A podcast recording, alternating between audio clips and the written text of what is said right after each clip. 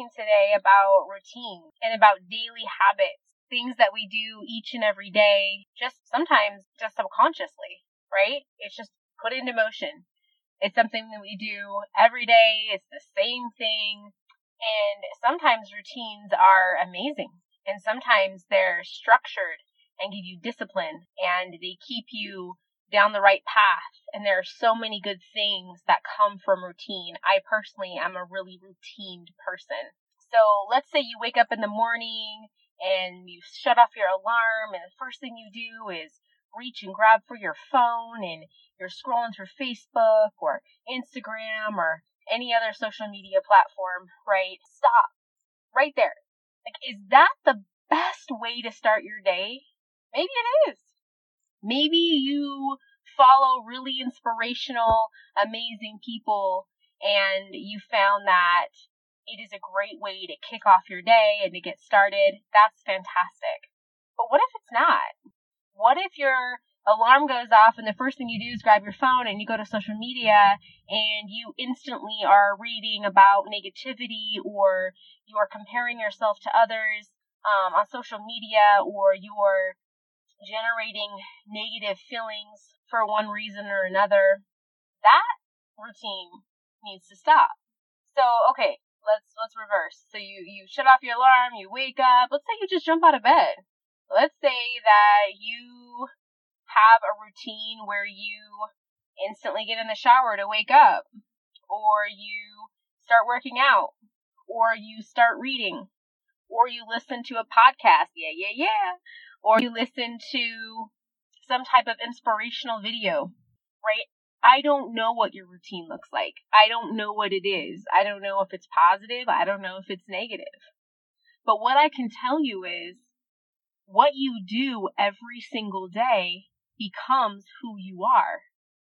Routines become who you are, right? And again, there's a lot of routines that are really, really positive in your life that you should definitely continue. But there's other ones in your life that are probably negative that you should immediately change, right? I, I was listening to this gentleman speak, and this was years ago, but it just always kind of stuck with me of like, are you bored with your routine? Because that's also possible too, right? And so he was saying, like, just try taking a different route home.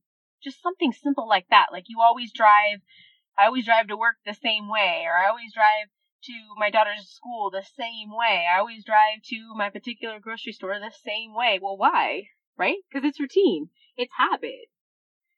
But what if I switched it up? Let me take a different route today. Let me see some different scenery. We want to keep our mind and our bodies kind of guessing sometimes of what's next, right? It keeps us excited. It, it keeps things interesting. Things don't seem so boring and mundane. We need variety in our life. Now, again, if you identify that your routine is currently working for you and it's producing a lot of positive results, great. Yay. Keep it up. But if you're noticing that you're kind of feeling bored, blah, not really feeling like you have any type of inspiration or excitement in your life, take a minute and reevaluate the things that you do day to day consistently with probably not even thinking about it. And then identify what those things are or what type of those behaviors drive certain feelings or thoughts so that you can truly have an understanding of what's positive in your life and what's negative in your life. I know you probably get so sick of me always talking about positivity and negativity, but it's all around us. It's everywhere. And we have a choice. We have control. We have control over our thoughts, our mind, our environment, our focus, our routines, our traditions. We can choose those things. That's the beauty of all of it. The beauty of all of it is that we're not caged animals. We're free. We have free will. Of course there are limitations. Of course there are boundaries. Of, of course there's rules and there's restrictions to live in society.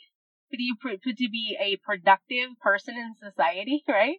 It's necessary to have those things. But the things that you can change, then change. then change.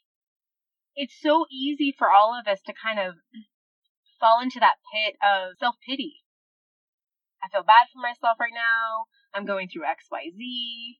I'm I'm sad, I'm depressed, I'm bored, I'm not stimulated, I'm insecure. You know, the list goes on and on and on, but life is not going to get easier. I hate to tell you that. I, w- I wish there was different, better news. But life is not going to get easier. But the choices you make can make the journey that much happier and more satisfying. It's possible. It's work and it requires you to know who you are, understand your behaviors, why you do the things that you do, how those things make you feel, and then making a commitment that you can stick with it to make some serious changes in your life. And you can. Bottom line is you can. I know that there are some serious things out there, like clinical depression is serious. That is something completely different than what I'm talking about. There are diseases and sicknesses out there that I probably have no idea that even exist that some of you may be struggling with. First of all, my heart goes out to you and I'm sincerely sorry. I hope that you're seeking professional help. But for the for the other people such as myself where you know, have ups and we have up days, down days, things like that where life is just kind of it's normal what can I control today that's going to overall make me happier and make me have a better day? That's the question. You got to put in the work to get the answer, but it is incredibly rewarding when you start understanding the power of your mind, the power of your choices, the power of your thoughts. You can do this. You can 100% do this.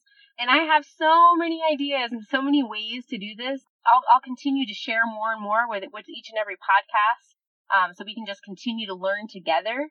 And please know I am not perfect. I am still learning and I am 40 years old, girls, and I am still learning.